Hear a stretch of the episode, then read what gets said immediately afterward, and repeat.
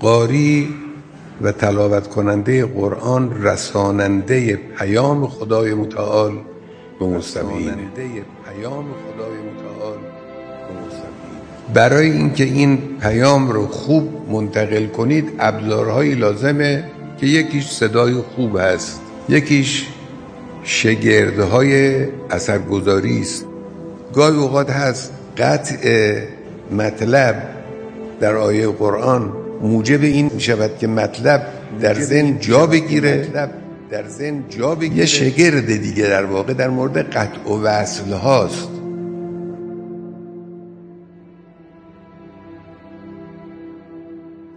در سوره قصص فجاعت احداهما تمشی علی استحیاء. خب اینو ما اگر بخوایم بخونیم چه جوری می‌خونیم؟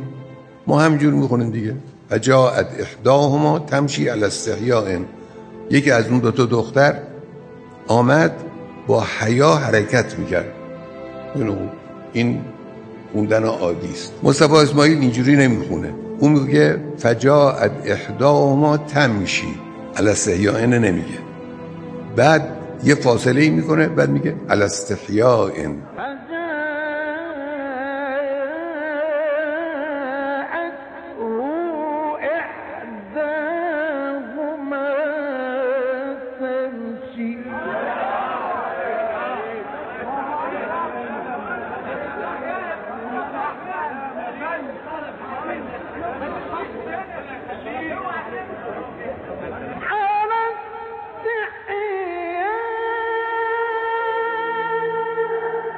چرا؟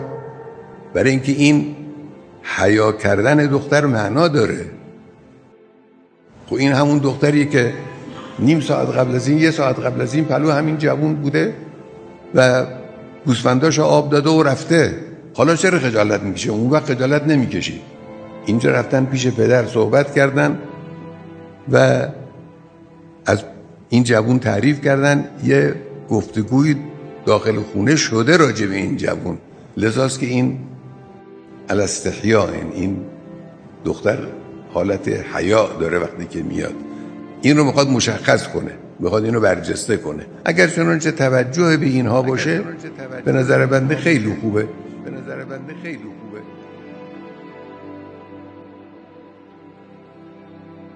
قاری و تلاوت کننده قرآن رساننده پیام خدای متعال به مستمعینه